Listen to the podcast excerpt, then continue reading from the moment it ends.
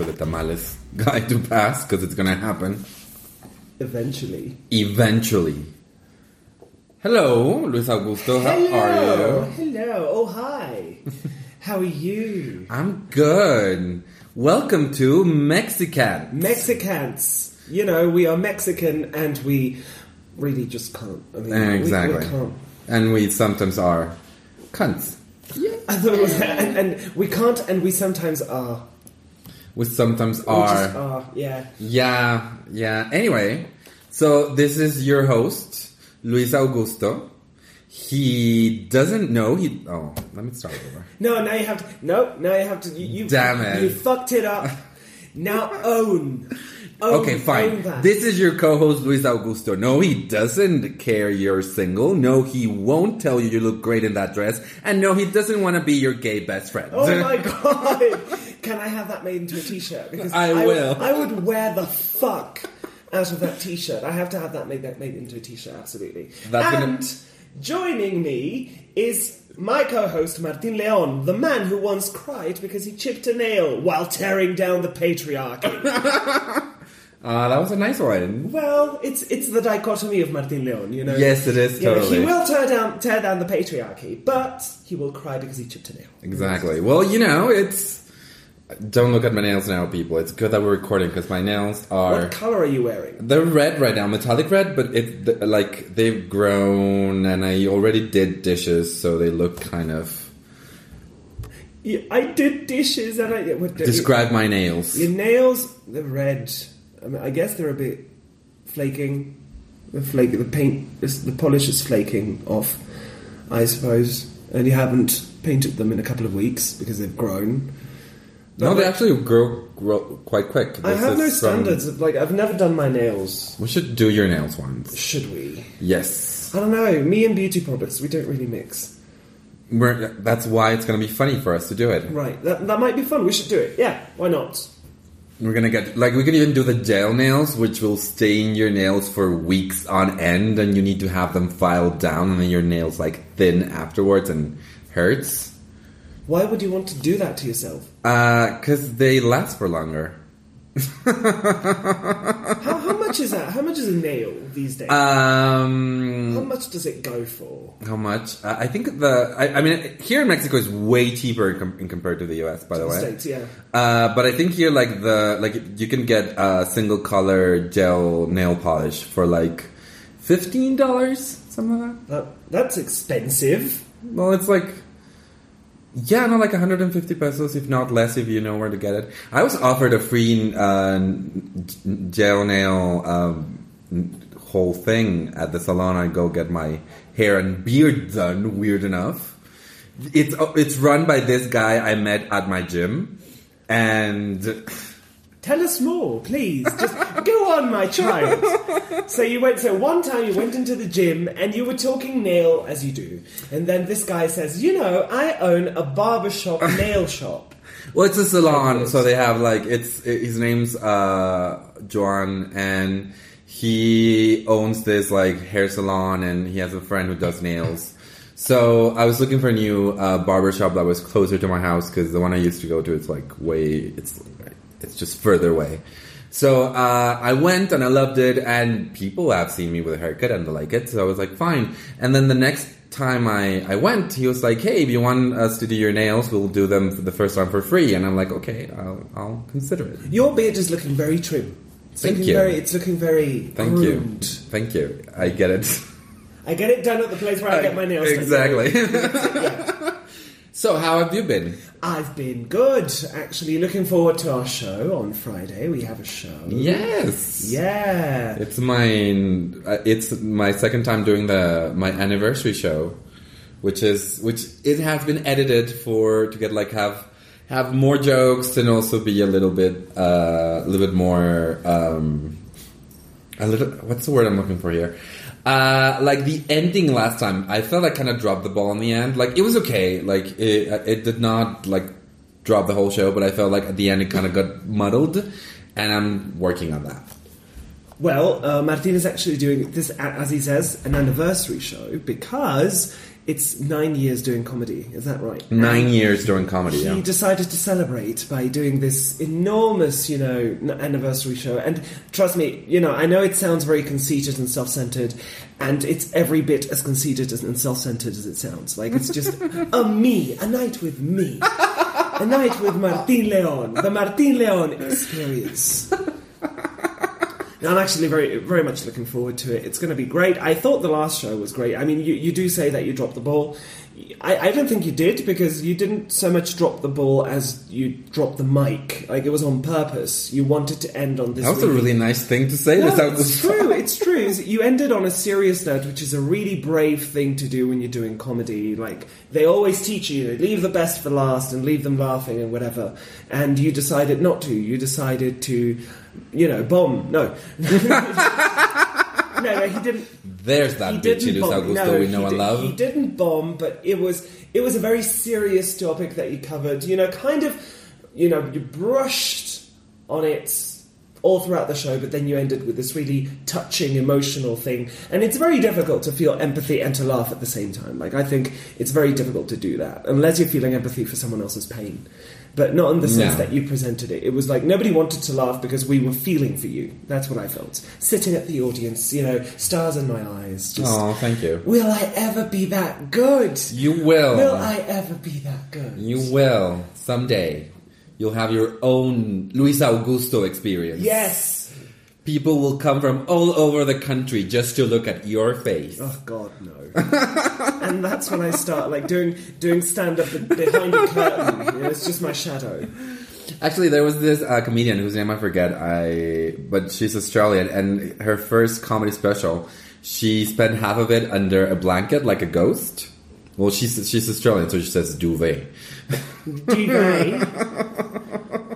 I've been under this duvet for forty five minutes. It's getting getting a bit, you know, rank Yeah. in here. uh, I, I haven't seen the show. I've heard it's good. But anyway, uh, but yeah, we have that show. You also have a show before that. You're going to be doing two shows one night. I'm doing two shows because I'm ambitious. you are. I'm doing an English set.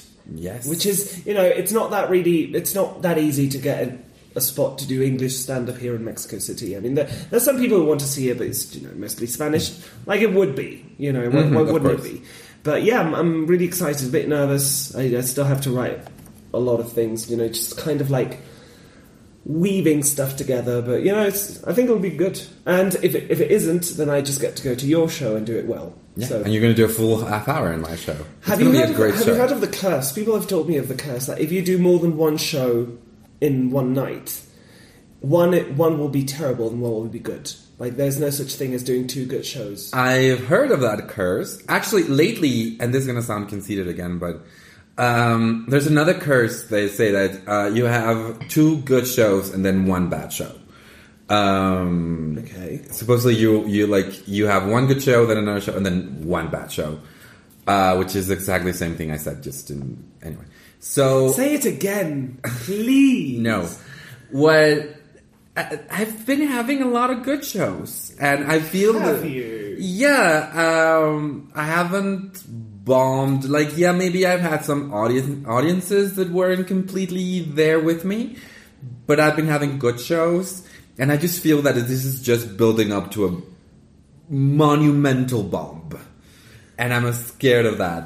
Like, you have no idea. Are you are you seriously scared? Yeah. But like, okay, honestly, you've been doing this for nine years, so you already know what works. You know, I mean, just. of, yeah. I mean, I, I do hear a lot of the really experienced comics saying there's no such thing as a foolproof joke. That's true. But I think there is such a thing as a foolproof. I think joke. there's a way to you, you know how to approach an audience. Like uh, you know what you what has to lead to the jokes. Um, like I did have one table at one show that was not there at all for the show, but the rest of the show uh, was there. The rest of the people were there, and I managed to shut them up once or twice. So I was okay. And also, the, the place doesn't work because uh, Wako, which is where we're having the show on Friday, this is kind of like the stand up place right now in Mexico City. And Waco is built in a way that is, you know, it's a very long, very narrow Yeah. place. So you'll have like 12 rows of six chairs, you know, Yeah. set, set up on tables or whatever, and little, you know, those long tables. And The problem with that is that if you don't get the first two tables, then the people at the back they're going to be looking at those people not laughing. And they're going to mm, think, yeah. "Oh, this is a bad show. I better not laugh." Like it, it's happened yeah. to me. Although I've had, I've happened, I've had uh, the the thing where like the, the front rows aren't there for it at all, but then the back people are laughing, and at one point I'm just like ignoring the front rows. I'm like, the people in the back are having a good time, so you guys can just stay here and stare at me for half an hour longer. Uh, but anyway, uh, so yeah, So yeah, shows. what But are we going to talk about today? today, uh, well, first of all, what's our Mexican stereotype for the day? Our Mexican stereotype for today is spicy food. Now, if you've ever been to a Mexican restaurant in the States or in the UK or wherever, this is kind of like the first experience that you expect. You know, it's like, oh, it's going to be so spicy. Like, Yes. why is it so hot? Like, why do they have to put so Like- much in it? Like, and that is a question. Why do we like spicy food so much here? Because we do, by the way. The stories are true. It's not like, you know, why do Japanese people like rice so much? They actually do enjoy rice that much. And, and we do like our spicy food. yeah, why? Uh, I've heard that it's a thing. Uh, it's a it's a common thing that the closer to the equator, the the spicier a food is, and apparently it's also a thing where um, spicy spiciness, especially for lower class, it helps hide certain flavors. Like when the food starts to turn. Like the flavor of poverty. Yes, yes. As horrible as that sounds, but but it seems to be true. Really? Um, but also the thing is, uh, like chilies don't grow uh, after a certain point, just earthwise. True. Uh, so where we get chilies, people go like, "What is this thing? I'll eat it," and then they cry and they're like, "This is great." Yeah, but it's not, I think I think it's a more like less geographical, more cultural because like you know half my family come from Spain, and you do get a lot of you know chili peppers in Spain. Like they do they do grow there, And they you- don't? And they I mean they they use them, but they definitely don't overuse them. They don't like. Here's the thing with Mexican people, and even if even if the food is really high quality, I've often been bewildered. It's bewildering to me because I don't come from a Mexican family, but I grew up in Mexico, and like for example, la torta. A torta, which is a traditional Mexico City sandwich, you know, it's got all these fantastic ingredients. It's got like your, you know, avocado and tomato and beans and some kind of beef or something to fill it with, and you know, mayonnaise and like all this wonderful combination of flavors. Cheese, and you can have all So kinds of things. meats and whatever. so many things, and then they take that torta and they drown it in chipotle sauce or whatever, and then it, you can only taste the chipotle. And it's bewildering to me. It's like Yeah. you're paying for a torta with some really nice fresh ingredients, and you, you're not tasting any of them.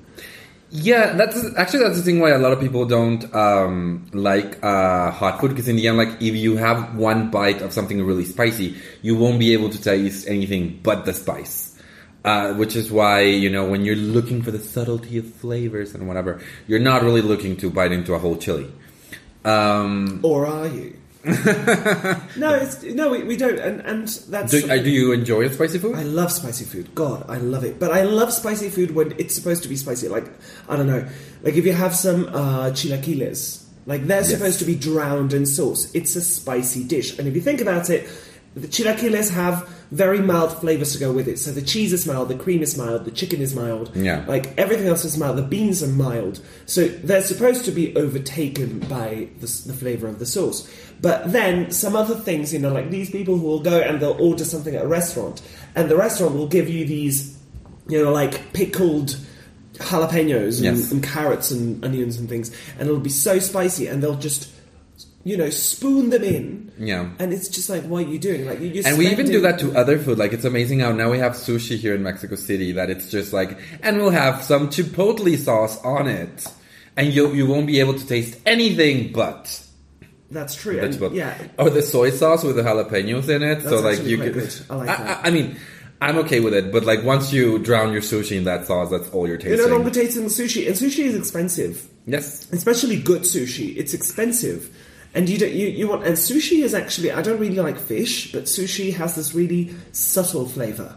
Like because it's raw, so salmon and tuna when they're raw, they don't taste so much as salmon and tuna. So you're supposed to taste the fish, otherwise why are you paying for that? And then I, I just I just wonder like what are you doing? Like, Although now, and the, the thing because it's a different kind of spice. Because with sushi, sometimes you do get the wasabi paste, which is usually fake wasabi paste because true wasabi is really expensive. But um, but even the wasabi, like it might be really spicy, but it won't stay with you the way Mexican hot sauces stay with you. And I do have friends, at least three, who just love the spiciest food. Like they will, they will go and ask for the spiciest wings, and they will. Oh, the wings, the wing. Oh my god! If we wipe out every single, you know, hot wing restaurant here in Mexico, I'll be happy. my brother-in-law, he's like that, and he's a very, he's a, he's a representation of Mexico in general. Spicy food in Mexico for many people is an exercise in masochism because it's just like my brother-in-law. He'll go to to wings restaurant. I'll get like the mild things or whatever, and he just goes for the. You know, he asks the waitress, "What's the spiciest stuff you've got?" And she's got like, "Oh, the atomic bomb," you know, because you know, hot sauce. Hiroshima. Why not draw? why, why not link those two things? You know, because it's always something nuclear. You know, the nuclear like like fallout and you know like radiation. Like it's just like, oh yeah, would you like to have our Oppenheimer wings? You know, You get the wings and a photo of the k- children born after the atomic bomb. Right? It's like this is why our wings are so big. Our chicken have three of them. No. There's just yeah, it's and, and he orders these things and he begins to cry almost immediately. He tastes one and you can tell his mouth is on fire and he's sweating and he's he's you know he's he's a fairly attractive guy, my my brother-in-law, but not when he does that. And I see my sister just eyeing him, you know, giving him the side eye like if ever I need to divorce you, I just need you to have this first, you know, because I need a photo of this. oh god, yeah, I'm, I'm going to. Um, yeah, but that's what I think. Like, it's a very uh, macho thing to be doing. Like, oh, I can take all the spice. Uh, in fact, I with some of my straight friends, it's this thing where they will go uh, to the wings restaurant. and They'll, order the like the spiciest wings, and they'll be like, "Oh, I bet you can't have one of these wings." I'm like, I'm fine with not eating your. I mean, in the end, I mean, the reason why they taste hot is because that's the fruit telling you don't eat me. no, I don't think it is. It's just, I mean, here's a, and that's funny. That's funny that they think that the gays can't handle the the, the chili because little. This is this is what I'm going to call my because I'm a linguist. It's going to be mm-hmm. my linguistic section, which is chili is a euphemism in Mexican Spanish for penis. So, how much chili can you take? Is genuinely a thing that people ask each other as a, as a double entendre, like, oh, we're mm. so clever, you Yeah. know, it's just, oh. But then, yeah, so they combine the three beautiful things, you know, it's just spicy food, gay sex, and the atomic bomb. You know, it's just these things that really go together. It's just, Yeah. it's, it's a nice combination. I don't know if it's a macho thing. I mean, not in the case of, like, I know so many people who really are not machos and they'll still enjoy the pain. They enjoy the pain. They they clearly like to suffer. And I'm like, you, you're not having fun. Like, stop. Exactly. You know, join. And you're not having fun now. You're not gonna have fun later. My sister's definitely not going to have fun afterwards. You know.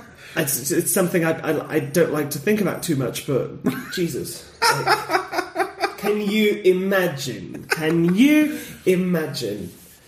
Maite, if you ever hear this, I love you. And on that note, that was our Mexican stereotype for the day. Yay, arriba! Yay!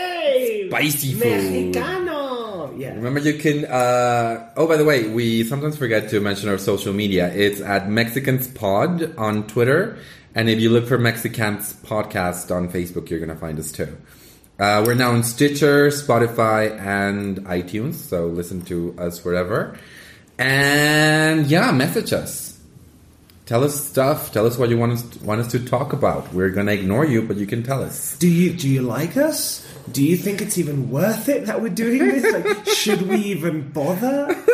You know, is it that, do we think we're too interesting just because we're Mexican and that's not special to you? And you know, it's not special enough. Like, but are you just Mexican, or are you just like criminal Mexican? Because that'll be more interesting. You know, like how many people have you oh. killed? You know, I haven't to this day that I know of killed anyone.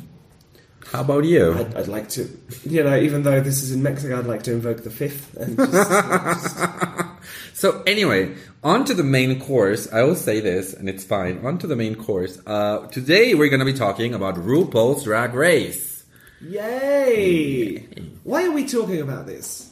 Why are we even doing it? should we just stop? Why do we- should we just should we just just stop? Well, we're talking about this because I uh, I suggested the the theme and you didn't say no. no, no, no. I mean, why did you suggest it? Is my I suggested it because I think that I mean RuPaul's Drag Race is now pretty much a worldwide. You know, anyone looking at a television, people watching RuPaul's Drag Race, talking about RuPaul's Drag Race, even straight people. Like a lot of the memes online, a lot of the reactions online, like animated gifs and stuff, uh, come from RuPaul's Drag Race.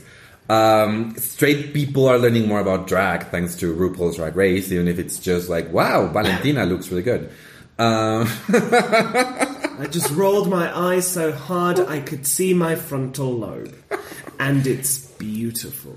Luis Augusto does not stand Valentina. I cannot take. I cannot take her. Just I simply can't. I Mexicant. I just, I just Mexicant with that woman. But yeah, So, uh, so that's why I wanted to talk about her, and also I'm also gonna totally use them use RuPaul's Drag Race to uh, as an excuse to talk about Mexican drag because uh, we had before RuPaul's Drag Race, and thanks to RuPaul's Drag Race, that's the other thing. RuPaul gave a lot of drag queens the opportunity to make a living out of their art form. Before RuPaul's Drag Race, drag was very um, it was very much in the in the fringes. Like it was it was niche, definitely. Exactly. Yeah. And and RuPaul's Drag Race now, you know, it, it brought these drag queens to uh, to the living room of a lot of people, and now they want to see their drag shows. Uh, Trixie Mattel was saying the other day that when she goes to uh, when she when she brings her show to the UK, that most of the people that go there, to the show are, aren't gay men, but like grown straight women, like Grown straight women, like sad old straight women. I didn't say that. Well, you implied it. Yeah, but I but it was implied. But anyway, and you know, like you and then like there's really cute like older ladies. They're like, oh my god, we love your show, and she's like, it's cool. Where's the gay bars? Yeah. Um. So that's why I wanted to talk about RuPaul's Drag Race. How did you? What, how did you start watching RuPaul's Drag Race? Oh my god, I wanted to tell you this. Um, here's the thing, and I'm just gonna I'm just gonna come out and say it because you know I've never been afraid of being a right cunt, and I'm not, and I don't plan, plan on starting now. No, um, here's the thing. I knew of Drag Race since uh, probably since season two, season three. I used to have this boyfriend who really loved it, and I used to look down on everything he liked because. I don't know, like I just it, it didn't. I, didn't really, yeah, because of a cunt. Yeah, because I was a cunt. Because Oh, you no, Mexic couldn't. because I, I just Mexic couldn't be bothered. You bothered, you know, it's just not. But um, no, it's, he was like, "Oh, drag race, you know, have to see this and so on." And I just, I didn't think that drag race, or I didn't think that drag would be interesting enough to make a show out of. I'd seen drag shows. I, you know, I'd been to drag shows here in Mexico, and I, I, I, it was, you know, it was quite fun. But I just didn't think it would be interesting. And I'm not much of a reality TV person myself. Like I just the, the scripting and the thing it, it just bores me a little bit i just I, i'd much rather have you know watch some fiction or whatever but um so yeah i sort of ignored its existence for a while and i heard people talk about it and then one day i'm sitting with my best friend at his flat and he goes oh my god the new season drag race and stuff like that and i'm like i've, I've never seen it i've never ever seen it and he look i've never hung out with a jehovah's witness but I like to think they get that look in their eyes. Like my my friend just looked at me and said, "You must be saved. Like, I really have to save you. I have to show you this." So he literally began. He literally began a conversion into drag race. So and he was very clever about it because he didn't start me off with the weirder seasons. He goes, "You know what season we're going to watch? We're going to watch season 5." And in season five, you have the, you know, probably it was probably the the most star star-studded season. Like you had uh, your Alaska, uh, Detox, Roxxxy, um, Alyssa Edwards, whom I love now. Um, what's her enemy's name? Um, Coco Montrese. Uh, you know, I had all these all these drag queens that really became famous, and I started watching. And then by episode five, I was like, she's wearing that dress. Like, it just happened. I never thought it would be so interesting because I've never, I've, I've never been. Even though I, I love queer culture and I love it, and I, I think it has to be cure, you know, curated and saved and and you Yeah. know, uh, spread. I just never knew it would be so deep. There is also the scripted element, which I'll be honest, I could take or leave. Like, Yeah. I could have Drag Race just be about the drag and less about the drama, more like um, a Project Runway, for example. Is they don't really focus that much. Yeah, no, on- I mean, on- Runway does have a little bit, a little but but the storylines on RuPaul's Drag Race, uh, you can tell, and also you can tell the queen, especially n- nowadays. I don't know if you've seen the the first episode of uh, season eleven. Yes, the first one. Uh, you can tell, and of course, of course, now with eleven seasons, the queens go there, and they've seen what works for other people, and they've seen what makes people want to follow you on social media Yeah. and follow your career. Uh, but I think season five was was uh, near like early enough that the queens weren't that. Um, uh, Self-aware, maybe? Or, yeah, well, you know, they wanted to do. They, they, they knew they wanted to do good on the show, and that they didn't. They didn't have to like come like personality, be forces of personality from episode one. Uh, like uh, this girl in season eleven. Oh um, my god, what's her name? The fat one. yeah. I'm not being offensive. I'm just, she's Hazel- something like uh, hazelnut? Is it Uh, offensive to say fat? It's not, right? She's fat. She's fat. She's fat. a- she's just- she's a I fat queen. think She's a heavy queen. I don't think she's, Uh, she's worth less as a human being for being fat. I do think No, she's worth less as human I don't as a think I don't being. I don't think she cared. But it's She's something. it- it- it- what's it? Her her her name is a food item. It's like uh, it's not mousse. It's a fancy food item. I forget right now. creme brulee or something like that. I don't know what it is, but yeah, I, I know who you're talking about. It's just up. Uh, but like you could tell when she she went in and she knows she has to have the cameras on her and she and she and she wanted to be big and season five wasn't that yet they were they were more concerned on their own on like winning the race and not so much on uh having you know winning quote unquote fans from episode one Silky ganache. silky ganache Silky ganache. Yes. ganache maybe it's not a fancy food It's but it really sounds fancy. It's it's, really that- cream and chocolate Yeah, but it sounds. but it can French. be, it can, it, but it can have really good chocolate. It can be fancy. ganache. Ganache can have, yeah, you can have like really expensive Is ganache. fudge because- for cunts? Like, if a cunt wants fudge, order ganache. You know, fuck. I have a lot of uh. feelings about food, and that's one of them. So no, yeah. Okay. And the thing is that you have you get all these other queens going like she's just hogging all the attention. Like they're they're aware of it. So it's it was a very lackluster start of a season for me because of that. But when I got started, when I got my first fix of RuPaul, I thought it was brilliant. I thought, yeah, and you had some really talented queens that season. So Yes, it totally. It wasn't boring. There was drama. There was, I think, it was the best storyline. If you, yeah, the storyline was a storyline. The best one so far was um, Jinkx Monsoon winning against every odd. yes. And she was the outcast, and she was weird, and she was clever, and she was funny, but she had no friends, and she was going against this clique of mean girl type. Totally. You know, especially like Roxxxy Andrews in Alaska, they were like super shady. Detox was kind of like a bit more neutral, but still was kind of a cunt. And then she went up against them and she won. Nobody expected her to win, and she won. And I remember when she won, I was so thrilled. I was rooting for her from the beginning, but I was so thrilled. She was so funny. To this day, the best Snatch Game performance. Snatch Game, if you don't, if you don't know, uh, you know, if you don't know RuPaul's Drag Race, I'm sorry, because... Why are you listening to two Yeah. gay men talk on a podcast? No, but um, Snatch Game is probably the, the most iconic uh, challenge in RuPaul's Drag Race, which is the um, they they impersonate a celebrity and they play this kind of old timey parody game show, and they have to choose a celebrity and they have to impersonate them and they have to do it really well and it has to be funny. It's Yes. a comedy challenge, and uh, Jinkx Monsoon chose this really obscure. Kind of character Yes. that nobody really saw. Little- little Edie from Little Grey Edie. Gardens. Yes. I mean, she was so funny. That's the thing. Even if you didn't know Little Lady, which I didn't, uh, she was so funny and she knew how to make. And that's the other thing. Uh, in you might complain a lot of a, a, a lot about the term several things, but RuPaul is very smart. So whenever I see a queen making RuPaul laugh, I'm like. Also, you know, You know what he's- you're doing. He's the one who chooses who wins and who loses. You're he's the one you should be making laugh. Yeah. But yeah, that was indeed one of the one of the best uh, snatch game, if not again the best. The shade on Marilyn Monroe, who was Oh, was it? Yeah, like she just turns and says like. Quite because uh, RuPaul sometimes RuPaul will go up to the queens during the snatch game and he will literally lob them these really easy jokes that they can make. So um, there was something about politics and he approaches um, who was it that was doing Marilyn? It was the, the cute guy, um, I forget. Ivy Winters. Ivy Winters was doing uh, Marilyn Monroe, and RuPaul goes, "Marilyn, you've you've been in contact with politics or something like that," and she's like, "What? Me? What? No?" and I was like, "Yeah, like."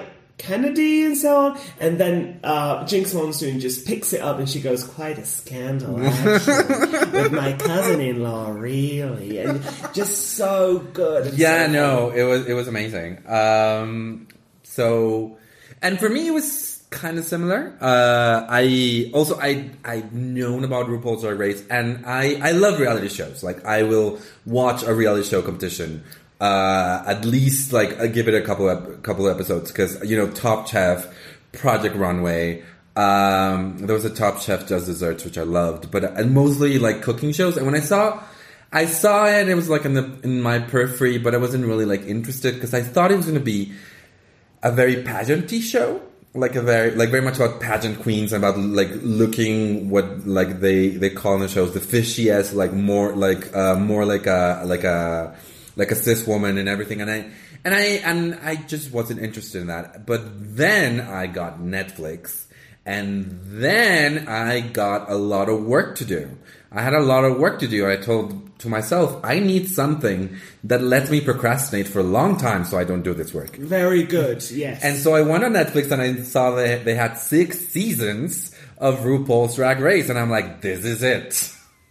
This is it because I had just finished the two seasons they have of Project Runway, and so I started with season two actually, which is uh which was the first season. Now they have season one, but uh, and I was hooked from episode one actually because I was completely wrong. It was about every performer doing their own thing, and season, two is Raja. No, that's season two, two. It's uh, Raja is three. it's Ra- it's. Ra- Raven. season uh, the the actual winner is uh, what's her face. I'm just horrible with names, oh people. my god.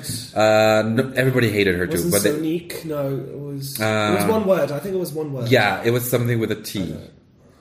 I Uh, don't remember. uh, but everybody hated her too, uh, with reason in this in, in, in this case. And now she like the thing is Ra- the, the thing is for that season usually Raven gets to go and do stuff because like she got into like a big fallout with RuPaul, and the name will come to me, people. I swear. Uh, but like I started binging all these seasons, and for me it was just amazing to see all these kinds of different performers and the comedy queens. The moment I got the moment I got to uh, like Raja on season three, like the winner is rarely one of the queens that is just about the looks because the challenges are never just about the looks. The challenges are about being funny. The challenges are about being smart. The challenges are about, uh, you know, being a, a complete uh, media person, just like RuPaul, who can host a show, who can act, who can do a stand-up comedy routine, who can Singing, dancing, like there's Exactly. so much. There's so much that goes into it. And here's another thing. You know, it's just and. I, I was having a discussion on Twitter the other day because you know sometimes you just want to like waste a massive amount of time, so you just get into a Twitter discussion. And um, this guy who I follow, he was saying like, I think season eleven is rubbish. I hate it, but I'm still going to watch it because there's no representation like RuPaul's Drag Race, and I really think there isn't. Like, for, totally. yeah, for gay culture and LGBTQ culture, you know, it's just you can't you can't get you can't get it doesn't get any better than that, you know, because it's a celebration of it. It's very positive generally, um, you know, like sometimes like. I don't know. Like the, the, there's been some controversies. Like I remember, like uh, uh, RuPaul used to say, when you got the the Tyra male of the of the show used to be, you got she male, Yeah, which was you know people were like that's transphobic and Tyra. Tyra Thank that's you. the that's the Yeah, that's, there you go. Full circle. There you go.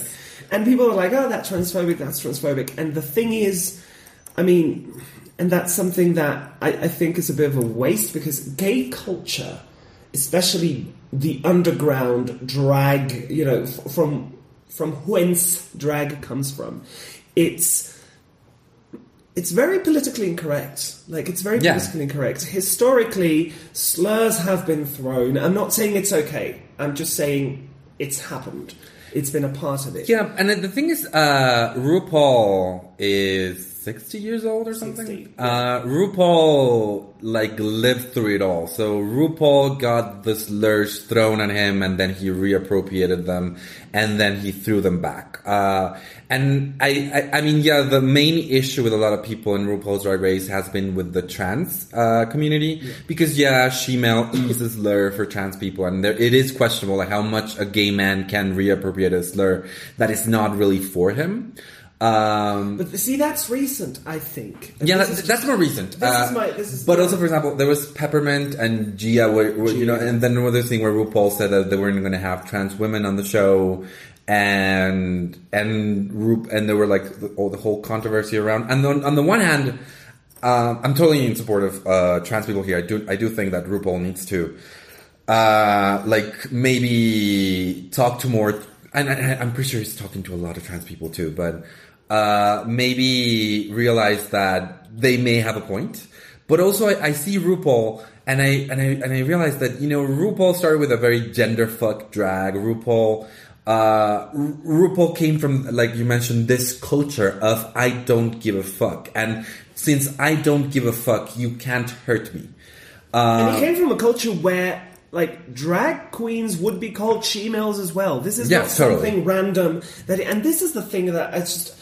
I'm not saying it's bad or good or bad, but it's. I'm, I'm thinking about this a lot lately. You know, the whole idea of like how um, you get these trans people who say we don't want uh, gay allies. We don't want you. Step away from our fight. And I'm like, fine. I'm not gonna get into anyone's fight if they if they're telling me like don't don't be an ally right now. It's like I don't have to be an ally loudly. I can be an ally quietly if that's if that makes you more comfortable, which is kind of what we're going for. You know, it's respecting people's boundaries and respecting people's. You know, but then you get this thing of like the trans gay drag queen cross-dressing uh, lines are really recent Yes. you know, throughout the 1920s and 30s and 40s and 50s and so on, it was pretty much the same thing. They were all grouped together. And even though they may have known, uh, uh, there, there may have been like observable differences if you looked close enough, because society was pushing these people to the, you know, to the edges and to the fringes,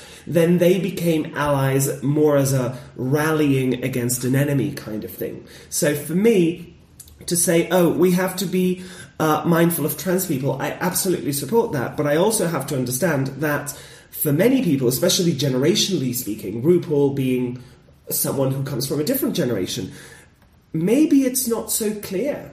Maybe it's not so clear for someone of RuPaul's Totally, and I and I and I think RuPaul, the like, uh, he has this thing where you see when when like a lot of drag queens have their drag name and their you know their other drag name, they they and RuPaul like the lines for RuPaul have been very uh, blurred also in that aspect, and and RuPaul. I don't think RuPaul is the one person that thinks uh, gender in a binary, but I also think that RuPaul doesn't, you know, doesn't concern himself with, you know, if people are gonna call him a woman, he's not gonna feel any less because of that. Uh, he's not gonna. He, I, I don't think like the, the- I don't think you can misgender RuPaul. That's the thing. That's exactly right, yeah. And for someone who can be misgendered, that that is a very foreign thing and a very like weird thing to see, understand, and and especially when you're telling that people, well, I can be misgendered, and I do care about being misgendered because it comes with all these other problems.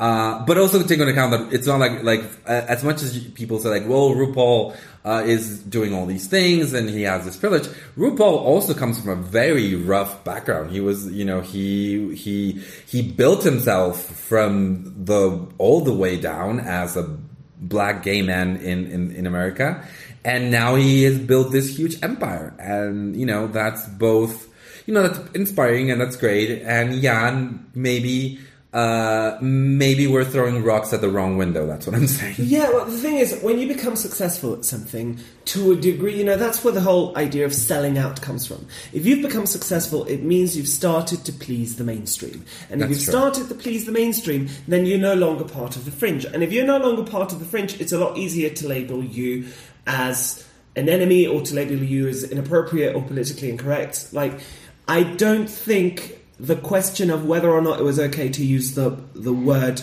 um, she-male amongst LGBTQI people, um, la- you know, throughout the last, I don't know, probably up until maybe 15 years ago, probably that wasn't even a question. Drag queens were being called she-male all the time. They were vulnerable because of that. They were victims because of that. They, you know, they, the, the struggle. And they also found empowering empowerment through taking those words. Yeah, and I'm not going to say it's the same thing to be No. uh, a cross-dresser than transgender. I'm, I'm not saying that. I'm saying that they became part of the same community. I mean, there is a reason why we say LGBTQ. Uh, And there's a, there's a thing. Uh, uh, and, uh, Wanda Sykes has a great uh, joke about that. That it, uh, and uh, ContraPoints in her in her latest uh, video also uh, mentions it. It's like you know, it's all cool when you're reappropriating slurs and your friends and you're like going ha ha ha.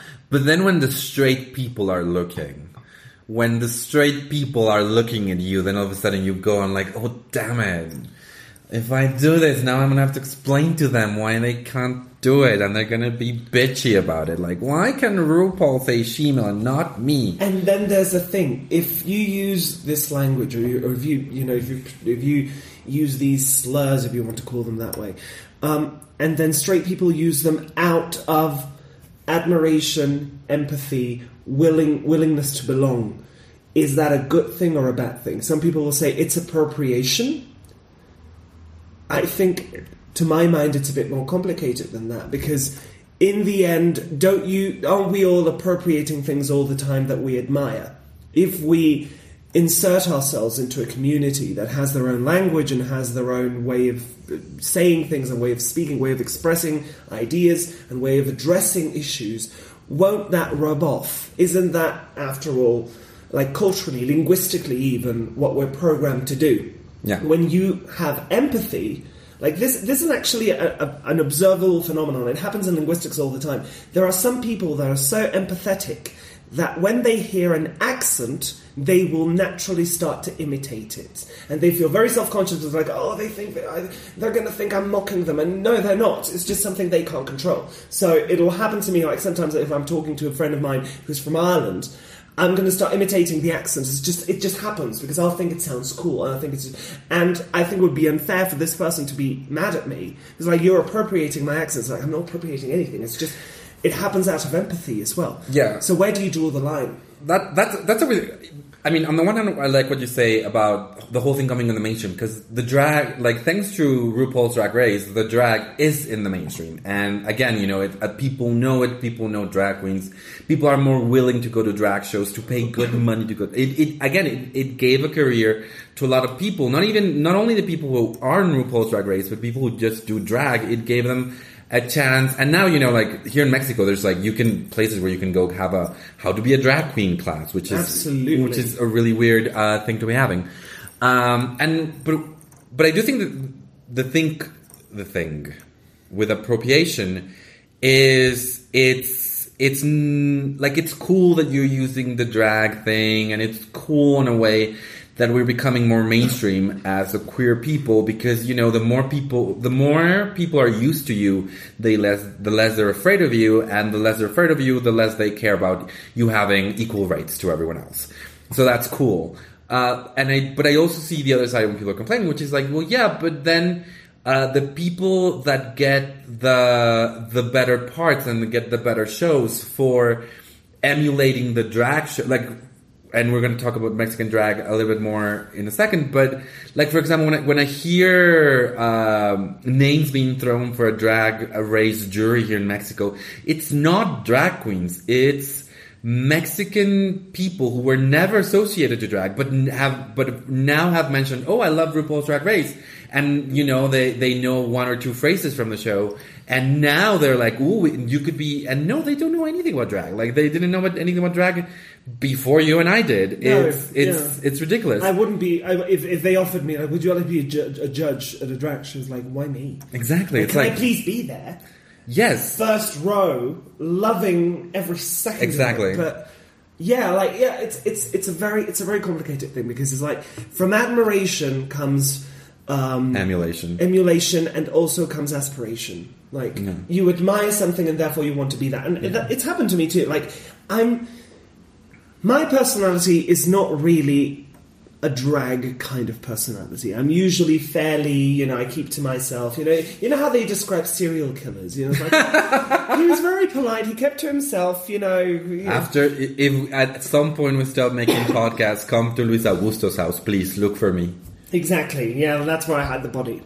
No, but yeah, like I didn't have that, and then I see these drag queens, Mexican drag queens, and, and American drag queens on, on on Drag Race, and I'm like, I admire that so much. I, I don't think I could ever have the confidence or the such larger than life personality. Like even my stand up, which is supposed to be an exaggeration of your personality, is usually my stand up at least is an exaggeration of the least um, interesting or no, not interesting but probably the least um, socially likable parts of my personality. So in my in my stand-up i usually talk about my neuroses and my various traumas and how afraid i am all the time and my anxiety and so on. And to take that and turn it into something so beautiful and so exuberant i could never do that. So from that admiration it would you know the desire to emulate would come so if someone were to say to, say to me if i ever try drag which i really want to do with you Yes. um, if I ever try proper drag, if someone were to tell me, oh, you just, you know, um, jumping on the bandwagon, just following the sheep and so on, I'd be like, well, yeah, of course I am. What's wrong with that? What's wrong with seeing something new and saying, I like that now? Oh, but did you like it 10 years ago? No. But that's the beautiful thing about humanity. We get to like new things. So it's just, uh, I don't know, I have mixed feelings about the whole thing, but I, I, I wouldn't crucify RuPaul for using the she-male um, slur when he used it as he used it. The thing you're hearing right now is the tamales salesperson, right on time in the middle of recording. And in the mini- middle of a great thing you were saying too, that like I could hear him coming. I'm like, no. It's fine, we can just leave it in. It's fine. well, you we're gonna live. live it's actually live very in. faint. Do, have you have you, No, have it, you it, listened? it, yeah, it, it, it, it picks But it up. the thing is, it was just he was just coming on. Like we're just to wait for him to pass. Now he's louder. See, yeah. animals in general, or children. Like I just don't think I, I group them in the same thing. I group them in the same thing. It's just. Okay. Would it be funny when you edit this? Just start again with I just don't think children. Are, I just I just. I just I can't just be bothered. think- I just can't be bothered, really. I mean, spay and neuter your children. I'm pretty sure you mentioned you can't, you don't care for children in the I last episode. I don't care for children. I don't care for children. That's Okay. fine. Let's let's have a moment of silence and then we'll, so um, crucified for what he said. Um, I agree that he shouldn't be crucified for what he said. Totally. Um, but I and on the one hand, I, I do on the one hand.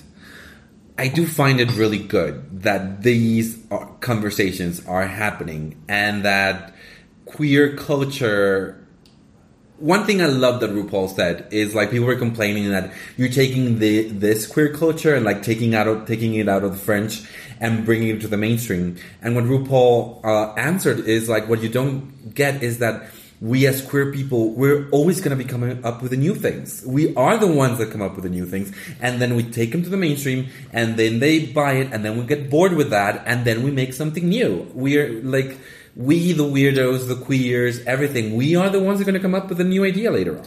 I think it's just, uh, and this is this is actually something that I've, I've thought about a lot lately. I think that there is there is such a thing as a you know a va- valuing the struggle too much. A struggle is not something you should look forward to. A struggle is not something you should want. You shouldn't want people to kick you out of the mainstream. You shouldn't want people to not give you representation. But it's kind of romantic. Mm-hmm. It's kind of romantic to be one of the bohemians and one of the outcasts. Like it, it's got you know people you know poets have written about it. It's just like the underbelly of society, and people think that in order to be a source of creativity and in order to be a source of innovation, you have to be that. And if you think that way, then you might feel threatened by the fact that drag is becoming mainstream and LGBTQI culture is becoming mainstream. The thing is, creativity doesn't work that way. And history has proven it time and time and time again. I mean, people from the fringes have written, you know, you got, uh, I don't know, you got in literature, if you want, you know, you got your um, Virginia Woolfs and your Sylvia Plaths writing from this, you know, denial of their mental health and denial of, you know, under this terrible oppression from, you know, from men essentially from their time. And you also at the same time had people who were very much in the mainstream, who still produced The Old Man and the Sea, and who still wrote um, The Three Musketeers and War and Peace. These were men in the middle of the mainstream, and they still produced masterpieces of creativity. So it's not like you're going to run out of things to say just because people are not throwing stones at you. But I think some people see the struggle as currency. Okay. You, and that's and those are the same people that sometimes I feel they want to, they they fear that they're being robbed of their struggle. It's like no one's robbing you of the struggle. God, I wish struggle could be moved that way, like a currency. Oh, let me take some struggle from you. Take a break. It's fine, you know. It's, I don't think that's how. yeah, there, there, there's a lot of romanticizing, and I think we're going to save this. We're going to save talking about the struggle to another episode. Oh yeah, that would be one hell of an episode. Yeah. So uh, now we're going to move forward to people. Uh, this is a thing that I don't know if I invented it, but I tweeted it, so I'm gonna I'm gonna pretend I invented it. But yes, take credit. It's the Martin Leon law for characters in series or something like that. That was very wordy. Uh, so this is the Martin Leon triad. In every movie or series, there are three characters. One, the character you want to be. Two, the character you think you are. And three, the character you actually are. So, for example, we have uh, I don't know name name a series right now. Uh, let's try God Frasier. I like Frasier. I don't know that much about oh Frasier. God, then you choose one then. Friends. Fine, fair enough. Okay, my my trifecta for Friends is I want to be Rachel. I think I'm Phoebe, but I'm actually Monica. It's all the women, just the women. Just so yeah. Yeah, yeah, yeah. And you? And friend, oh my God, I have. Or you're going to do the Frasier Okay, one? Do I it. People be- will understand Frasier. I think I want to be Phoebe. Mm-hmm. I think I am. I think I am uh, Chandler, but I actually am Ross. Probably, like, yeah. So, and now we take this to the topic at hand: RuPaul's Drag Race. Luis Augusto, do you want to go first, or should I go first? Uh, why don't you go first and you explain each of the steps? You know why you think you are and why you Okay. are. So, yeah. Uh, I want to be Bianca Del Rio because she's amazing. She is so smart. She is, she doesn't give a fuck. She will just she will tear you down with a very good read. Uh, there's a really nice phrase I read from RuPaul, which is like reading takes a bit of creativity, being a bitch takes none. Uh, and Bianca is great at that. So I want to be Bianca Del Rio. Uh, also, th- her drag is just so over the top, and you know she's frequently compared to a clown. Beautiful. But yeah, no, and she and she makes her own dresses. She's so talented. She's a seamstress. yeah. she. I think she worked in Wicked and Broadway. an she, accomplished seamstress. She's not Yeah. like, oh, I can make a halter top. Like she's. No, just no, no, no, no, Have no. you seen this video, guys? If you haven't seen this, just like, don't stop listening now because we need the ratings right now. But after you're done with this, YouTube, you know, you can just open a tab as you listen. You know, you can multitask. We trust you to that to do that. But there's this. Uh, she has this shtick where she sews a dress in five minutes. yeah. So no. there'll be music playing in the background. She'll be doing her faces and her little thing, and so on, and she'll iron it, and she'll make a beautiful dress. Not just a dress; it's a beautiful dress in five minutes, and she can wear it. Yes. It's her size. Yeah, no, she's she's super amazing, super talented. Uh, so that's who I want to be. Who I think I am is Jinkx Monsoon because I also feel like uh, outside, you know, outside the, you know, I feel like I'm not part of the popular girls. I I want to, you know, I'm not uh, narcoleptic, but you know, I feel like there's things going against me, but I feel like at the end I'm gonna go come out on top and everything. Uh, and who I actually am, uh, I'm gonna I'm gonna have to go with someone who got like kicked out on the kicked out on the first episode. Miss Vanjie. Miss Vanjie. Vanjie. Although she's doing quite the comeback in this season. Well, she's. I've seen one episode. She, no, did, that's she true. did okay. She did okay, but you know, she, she she's doing well as the like series narrator. She's Yeah. like, uh, and I love her voice. Her voice is this very like, but so no, I don't think I don't I don't think I am actually Miss Vanjie. Um, actually, I I, I, I could probably be. I think I, I- think I, I'm probably Shangela in that I, I'm I'm I think I'm way funnier than I'm actually am, and you know, but I have a lot of friends that push me forward. Like, yes, you can be in my movie. I don't have any friends that put me in movies yet, but so how about you? Well, uh, I want to be Sasha Velour. Now, Sasha Velour, winner of season nine. She is unbelievable because she is. First of all, I have this huge crush on her because she's so like in boy drag and in girl drag. She's just. A, I would marry that boy and I would marry that girl. Just like easy, easy. Um, but she's also very so creative and so edited and Yes. so understated. She doesn't show off. She lets her work speak for itself. She's so creative and her drag. I think, in my opinion, it's the best drag that there's ever been, visually at least, visually and conceptually, the best drag that there's ever been in, in, in drag on Drag Race because it's so good, and her looks are amazing. She was the author of what I consider the lip sync that elevated lip syncing to an art form in the finale when she did So Emotional. I that was with Shea right? She was against Shea Coulee. I when I saw it, I'm like, imagine being Shea Coulee. Like, what do you do after that? What, what she did, she was graceful. Yeah, of Shea. Coulee was Yeah, Shea yeah, is made of class. Yeah, yeah, yeah. So she was so graceful, and they really love each other. Yeah. So she was so happy that Sasha won. But Shea Coulee, she just saw it happening, and she was like, um, "It's over. I'm done." And she was very graceful about it. So I, I, I really admire her for that. But yes, Sasha, every single look of hers is absolutely just it's poetic. It's poetic. I love her. So I want to be Sasha Velour. I think I am Bianca Del Rio. because even though you've mentioned all these wonderful things about her, I also think that she's Bianca Del Rio. She's been she's very guarded. She's a very especially on her season. She was like very she was very pricky and very Yeah. She very was tough. She was she was a tough nut to crack. yeah, and there was this uh, point when uh, I think it was Adore Delano who comes up to her and says, "I think I want to slap you and I want to hug you, like you, because because Bianca was always very empathetic, but she would also put you down at the same time. Like she can't turn it off. She can't turn the sarcasm off. And she's so subtle at it sometimes. Yeah, too. and I feel I'm like that sometimes. I feel I'm, I'm I'm like that. Like I just can't stop being sarcastic, and I can't stop. And sometimes I, I feel these moments when when Bianca Del Rio shows that she's actually quite vulnerable. She's actually quite sweet and quite caring.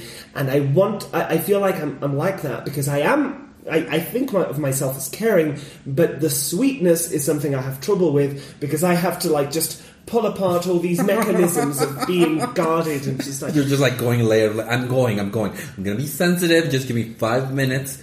I need to unlock this door. Exactly, that's me. Like I can say it with a hug, but usually I'd much rather saying it say it by calling people cunts. You know, this is just what I do. And I think I actually am Thorgy Thor.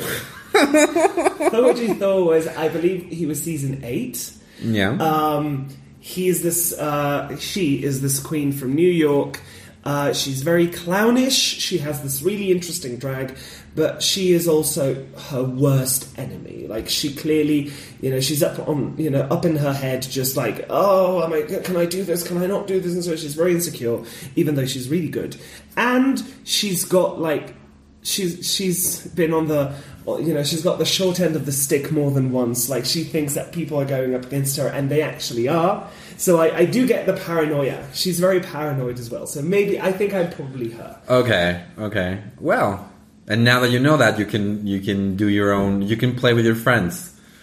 You can play with your friends, exactly. You send us to our Twitter your um, I want to be, I think I am, I actually am, the Martin Leon trifecta um, of your favorite TV show. Why don't, why don't we invite people to join the discussion? Please, join the conversation. Yeah, join the conversation. Anyway, all um, three people listening to this. So this has gone a bit longer than I imagined, but we did want to talk a little bit about Mexican drag. Yes. Before we ended, um, are you? Have you been in contact with Mexican drag? I've been in contact with Mexican drag. I, ha- I can't say I've been like I followed it again.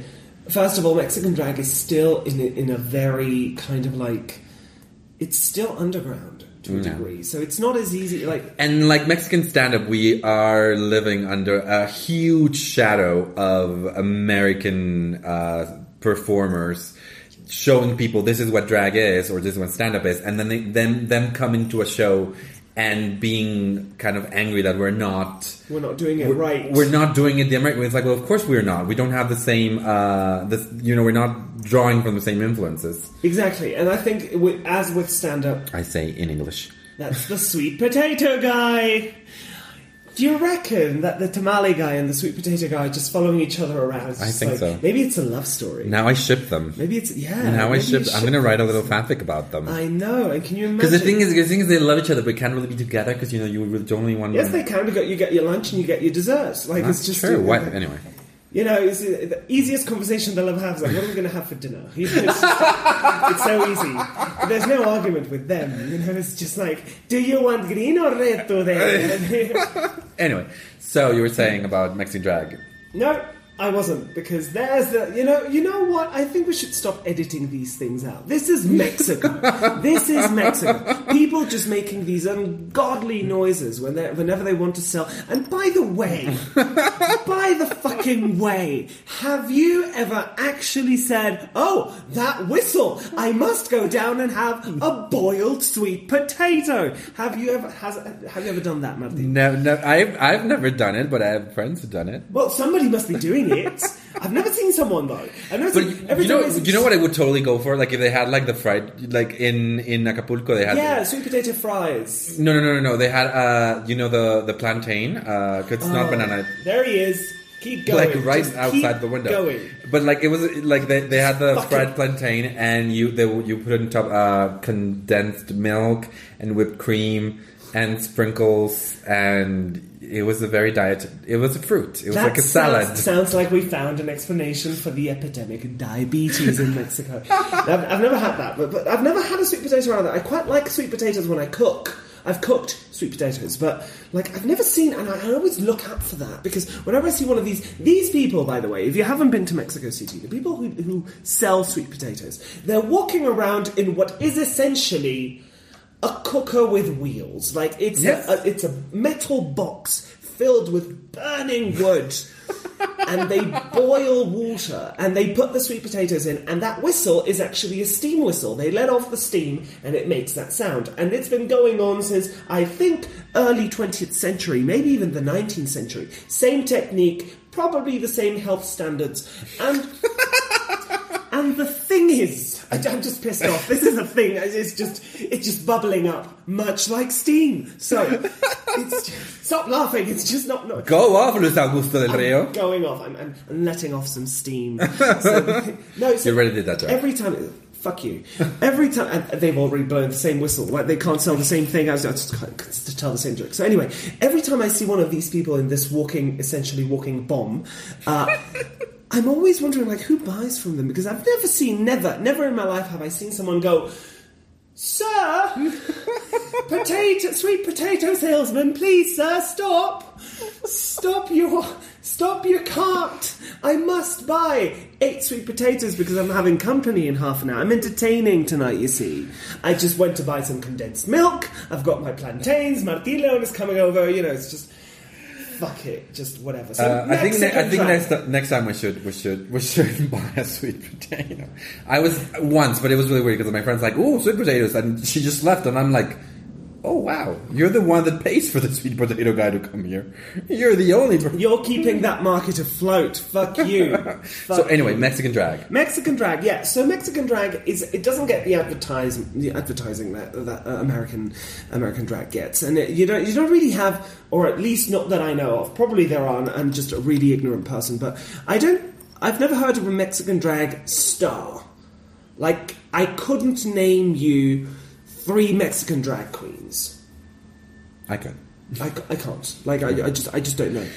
I, I could, but, but because I did at one point uh, realize as I was watching, because my one experience before Mexico, before RuPaul's Drag Race, was one time I was at a at a gay bar and we had three drag queens, but the three were um uh, doing a impersonation. So we had like uh, of Mexican or Latin American uh, singers. Uh, so for me, that's the thing. Like for me, drag was either you were pretending to be, you were either doing uh, an imitation of a character, or you were uh, you were doing the pageant thing. Uh, so yeah, but now a good thing actually is that uh, now a lot of Mexican drag queens are getting way more screen time, getting way more followers. They're doing like uh, RuPaul's Drag Race reviews on YouTube. So um, we there's a Mexican show on YouTube called La Más Draga. Uh, and it's not the best production, but at least you do get to see uh, six really good uh, drag queens. And actually, what I what I did not like about that show is that the judge, except for one judge, like the the judges were not drag queens. That we had one uh, wardrobe girl, one guy who like does a little bit of fashion called Johnny Carmona, and Lorena Herrera, who's a singer. Uh, but like not like on every episode they kept on being like like the main judge Lorena was with Lorena was like how do you do that that's really interesting how do you do? and it's like you're supposed to be judging these girls and you don't know how they do their thing like more basic like a tourist, yeah. uh, exactly. Uh, but there's a lot of uh, very good uh, Mexican drag queens. We have Deborah Men.